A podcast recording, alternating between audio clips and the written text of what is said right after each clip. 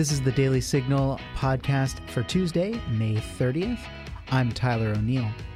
I sat down with Mark Meckler, president of the Convention of States, and Michael Farris, also a leader at the Convention of States, a senior advisor. He's also the general counsel at the National Religious Broadcasters and uh, founder of Patrick Henry College and the Homeschool Legal Defense Association, many great organizations. And my interview with them took place at the National Religious Broadcasters Convention. We talked about the headwinds that conservative Christians face in the public square, why we should speak up anyway, and particularly some of the encouraging things we saw at NRB 2023.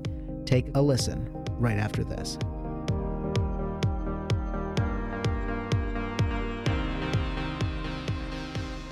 For over 35 years, the Heritage Foundation Job Bank has been helping conservatives at all professional levels find employment in key positions in Washington, D.C. and across the country. We can help you connect with positions in the administration, on Capitol Hill, in public policy organizations, and in the private sector.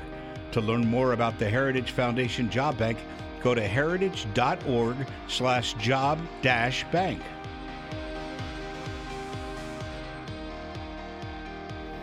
Well, this is Tyler O'Neill. I'm managing editor at the Daily Signal. I'm joined by Mark Meckler, president of Convention of States, and Michael Farris, uh, Grand Poobah or former Grand Poobah of NRB, ADF, COS, and homeschool parents everywhere.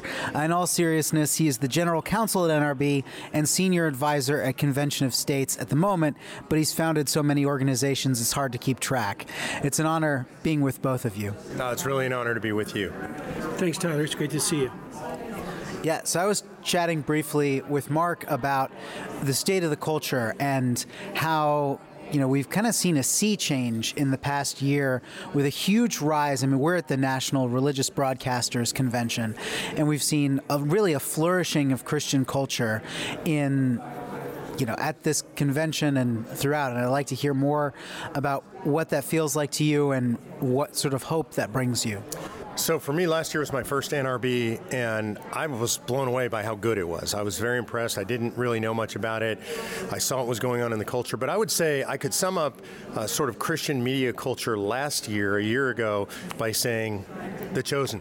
Like that was the phenomenon, right? And in my family, it was a phenomenon. Among my friends, it was a phenomenon. It still is. An awesome, incredible series, changing the cultural landscape. This year at NRB, you come back, and I would describe what's about to come out of NRB as a supernova. You know, the star is collapsing in on itself. If you're here, we're at the white hot center of it.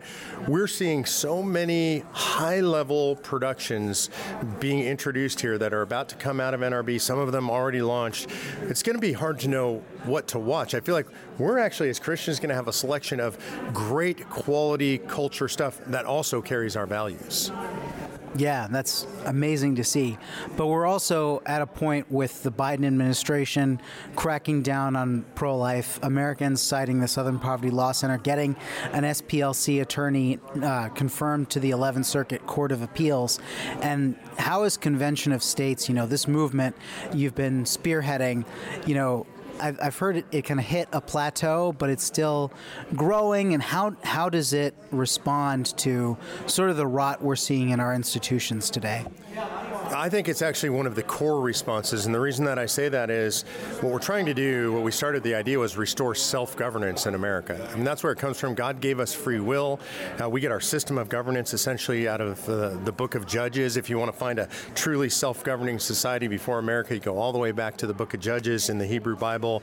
And so what we're trying to do is restore those muscles in, in the American body politic. And so we're teaching people how to govern themselves. They do that in Convention of States by learning about what the Constitution says, learning about the process for amending, and then they have to go get engaged at the local level, learn who their local rep is, their local senator, talk to them, lobby them, and then get a piece of legislation or a resolution across the finish line. So I think what we're doing is restoring the core civic muscles in the United States of America.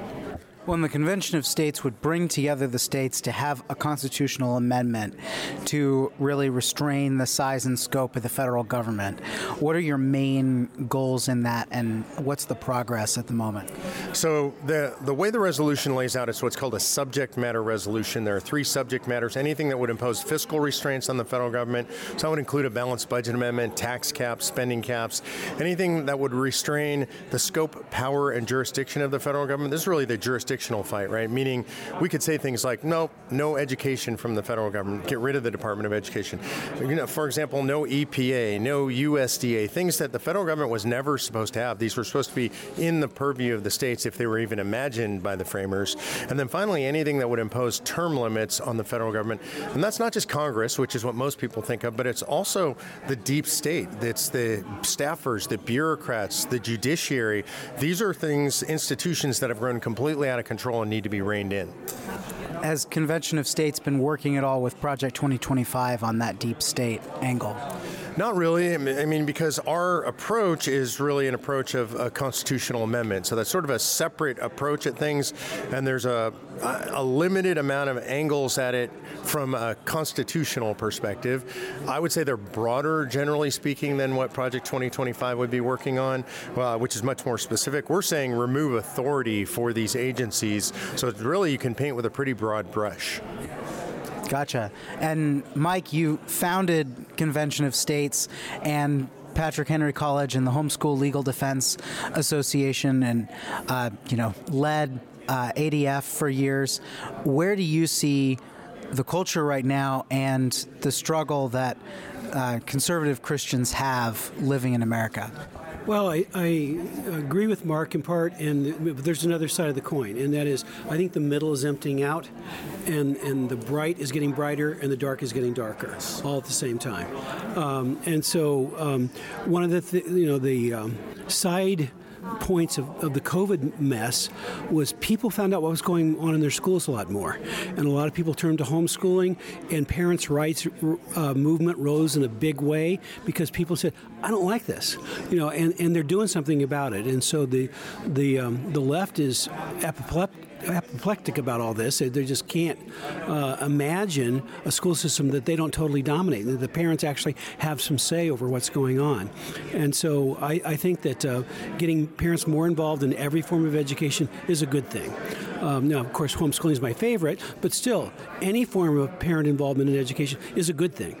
And uh, so the the, um, the the number of Americans that are waking up and saying, "I don't like what's going on here, and I want to do something about it," that's a very encouraging sign. But at the same time, that movement is facing a lot of demonization, a lot of attacks.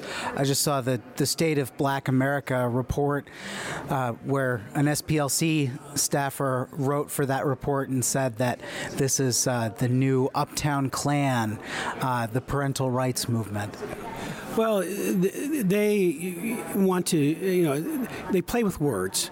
You know, they played with the word marriage. Now they're playing with the word men and women. They're playing with, you know, all kinds of words. They're changing the meaning of words, changing the meaning of ideas. And anybody that does that is bought into a movement that ultimately leads to totalitarianism. There's a very interesting older book called The Origins of Totalitarianism by Hannah Arendt that was written in the 60s. It's a very prophetic book, wonderful. And there's a new book that I'm reading was published a year ago by a, a Dutch psychologist and professor um, that uh, is called the, the Psychology of Totalitarianism. And, and we see this going on in, in the United States right now. And the, changing words, changing meanings, changing morality is a part of the totalitarian culture because they have to rip everything down in order to build up the, their, the new country, the new agenda, the new culture that they want. And it's a, it's a world without God, it's a world without freedom. I mean, they openly disagree with freedom. Louis Michael Seidman teaches constitutional law at Georgetown University, wrote an op ed in the Washington Post right after two cases were decided by the court in 2018. I argued and won one of them on free speech for pro life pregnancy centers. And he said, I've given up believing in free speech anymore because it doesn't advance progressive ideals. And so, if you got a constitutional law professor at Georgetown say free speech is a bad idea, progressivism is worth the cost of jettisoning the First Amendment, you see the, the, the regular old American traditions being emptied out. I think they've outpunted their coverage, and as more and more Americans realize what they're saying, what they're doing, the more we're going to see the shift of the culture, the shift of the country in our direction. Yeah, well, I think we've seen institutional capture on tremendously shocking level from hospitals endorsing, you know, these radical experimental treatments on children that will leave them scarred and infertile, and to all of these institutions you've been mentioning that are stifling dissent. How do we retake some of these institutions, or at least restore them to uphold the traditional American views on free speech? And well, it's a multi-front attack we sue them. Uh, we don't let them, you know, go. We, uh, um, you know, we teach them the lesson that Budweiser beer is learning right now. It's it is a bad decision economically, but but I would say the hospitals in the transgender arena and in the COVID arena were driven by this one thing: money.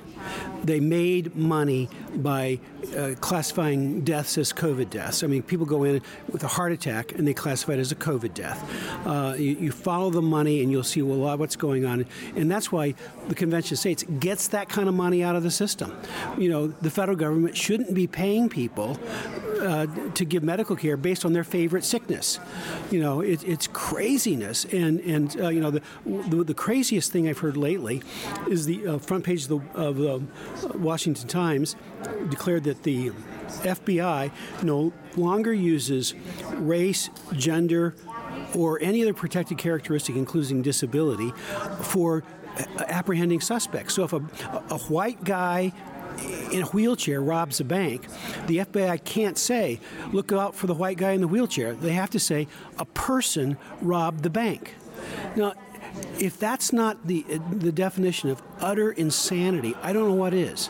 Um, and so, but most Americans think that's stupid, and, and, and the consequences of that are horrible. And, and I think that anytime the government decides it needs to control what people say or think or or uh, believe, which is we saw that all so much in COVID. They, you know, anything that you would say to the contrary was disinformation, and they're going to stop you. They're going to stifle you. They're going to make you lose your job. They're going to do all kinds of consequences against you.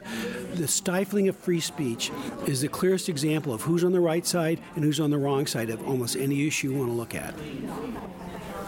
Yeah, and what would you say about that, Mark? I mean, I think we're at a point, and, and I agree with what Mike's saying, is we're seeing this great divergence in our society. And again, I'm sort of a contrarian on that issue as well, in the sense that I think it's a good thing. Like, in our lifetimes, there's been a lot of gray area in the middle. Between right and left, Democrat and Republican, today you have the left saying that we should kill babies up until birth and maybe beyond, that boys can be girls, and in fact, what we should do is cut off their genitals when they're young, feed them castrating drugs. It's child abuse, literally. They're promoting child abuse, uh, child sacrifice. It's just insane. And so I think the black and white have become very clear in our society about what's good and what's evil. And so the question is can we even survive as a country in those circumstances? And this actually brings me full circle to Convention of States because the answer is only if we restore federalism. You know, this country, we've always disagreed. There have been dramatic disagreements from before the founding all the way until today. We've never had a period where everybody in the country agreed on all the major issues. And so, what federalism says is look, if you have a country with a diverse population that believes different things, we can still stay a country because mostly we're going to decide those things at home in our states and in our local communities. Federal government will do a few things that only they can do. And now you can go back to New York and be New Yorkers, Texas and be Texans, and those are very different things. The problem we're having today is so many things are being decided from Washington, D.C., and that naturally makes us hate each other because half of us are going to be mad at any given time, roughly. And so if you go back to federalism, I think we can keep the country together. We can cool, take off a lot of the heat, cool a lot of the pressure out of the system by just saying New York's New York, California is California, and the conservative states or whatever they want to be. That's the solution. And the only way back to that that I'm aware of is to call a convention of states, rejigger the jurisdiction, bring the power back to the states, and let them be who they are. So Trump 2024, Biden 2024, uh, DeSantis 2024, or Convention of States? Yeah, look, I, I'm not in the business of predicting elections. Every time I've tried to do it, I'm wrong. So, I, you know, I, I hope and pray that we end up with a conservative in the White House. That's really what I'm looking for. I hope and pray that we end up with somebody with the fortitude to emasculate the administrative state. To me, that's one of the most important issues of our time. The administrative state is largely, in my opinion, unconstitutional. It should have never been created in the first place, and we're going to have to get rid of it if we're going to restore liberty. So, somebody conservative and somebody with the backbone to stand against the administrative state, that's what I'm looking for, regardless of who ends up being the Republican candidate. Definitely, I don't think that's going to be Joe Biden. well, but if Joe Biden is president, the goal of Convention of States, you know, if he wins again, God forbid, you know, would be to hold Washington accountable regardless, right? Yeah, you know, although I would argue it doesn't change or whoever's president. Maybe it becomes more urgent if Biden's president, but the reality is, and this might be unpopular for me to say this, I don't want Trump or Biden or a Republican Congress or DeSantis or any of those people in D.C. to hold that much power over the rest of us in the states. We are supposed to be have a very weak central government, and most of the power is supposed to be out in the states, and that's going to be true whether we have a Republican president or a Democrat for president. Yeah. What about you, Mike? Well, I um, I believe that the you know I, I, also hope that there's a conservative in the White House, a consistent conservative in in 2024. Um, the the reality is that we need long-term structural change uh, to really have, have a shot. Uh, and you know, the, the, the, the, slogan that Trump made popular in 2016 was "Let's drain the swamp." Well, the swamp got bigger under Trump, um, and so you know, I, I, think he meant well. I think he, but it didn't work and, it didn't work because the way Washington D.C. functions, and you can have the best of intentions, you can send the toughest person in there, and it's you know you're going to drain the swamp. You got to take away their power because it's not about whether we spend X dollars or Y dollars. It's you spend no dollars. You, you take away their subject matter jurisdiction um, because you know it, uh, and, and, the administrative state, as Mark was talking about, is, is key. Uh, there are 50 books. It takes 50 books to put all the laws that Congress has passed. It takes 200 books to pay all the laws that the administrative agencies have passed. And Article 1, Section 1 of the Constitution says all legislative authority is vested in the Congress of the United States. And you, you shouldn't think that Congress is jealous of them. They did it to themselves because they don't want to take political responsibility for this. And, and so it's nameless, faceless bureaucrats the voters have no control of, no idea who they really are.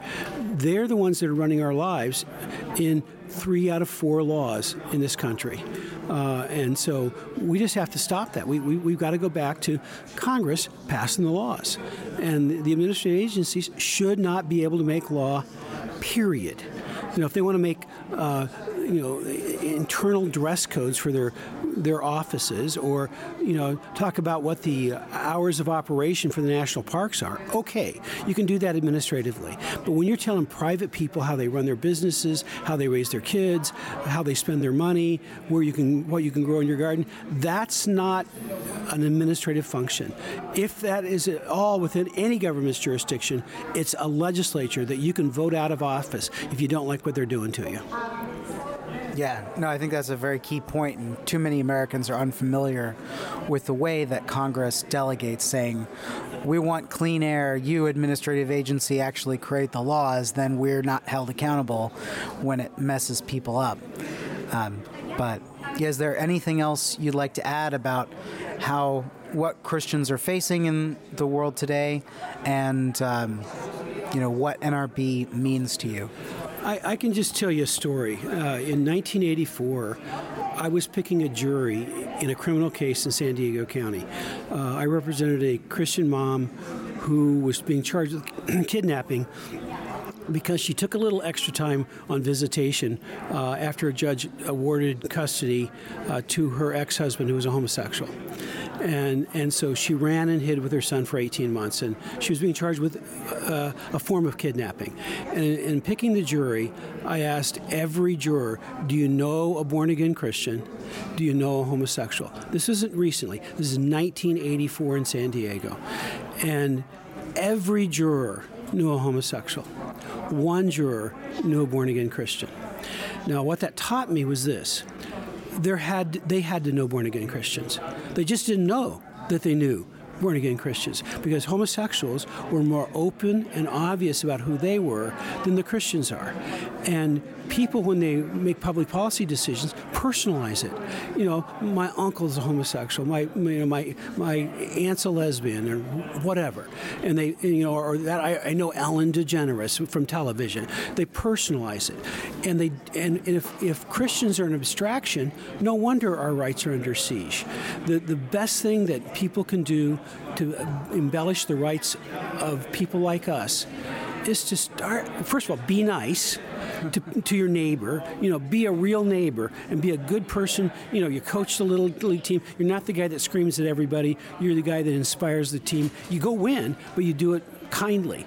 And and, and when we when you we live that way and we tell people who we are, that's the most important single thing I think we can do because until we, people know that there are good people in this country who believe like like we believe, our rights really are in jeopardy because of our own silence. Wow. Yeah, I think you really hit the nail on the head. Um, Mark, do you have anything else to add about Christians in the culture? And- I think the biggest thing is don't give up. Have hope. I mean, first of all, we have the ultimate hope, right? So we should never give up because we know the end of the story. But I would say here in the here and now, don't give up. We're not called upon to sit and wait and watch evil take over the earth. We're called upon to take territory for the Lord. And we should be doing that in every day and in every way we can. And so I'm I'm hopeful. I'm a happy warrior. I'm out there. I'm going to fight for something that I believe in every single day of my life. And if all Christians did that, we would be winning every day. We would win the elections. We would win the cultural fights. We have to be willing to engage in those fights. You're here. Well, thank you so much again, both of you, for joining me. Thank Thanks you very much. us. Thanks again for joining us and listening. Again, that was Mark Meckler and Michael Farris, and I'm Tyler O'Neill. If you appreciated this podcast episode, feel free to leave a five star rating and review. Uh, we read all of your feedback here at the Daily Signal podcast. You can find this podcast anywhere you get your podcasts just by searching the Daily Signal podcast. And we'll be back this afternoon with another show where we record the top news of the day. And you can find that right here in your podcast feed. Well, have a great Tuesday, and we look forward to having you again this afternoon for top news. The Daily Signal podcast is brought to you by more than half a million members of the Heritage Foundation. Executive producers are Rob Bluey and Kate Trinko. Producers are Virginia Allen and Samantha Aschieris. Sound design by Lauren Evans, Mark Guiney, and John Pop. To learn more, please visit dailysignal.com.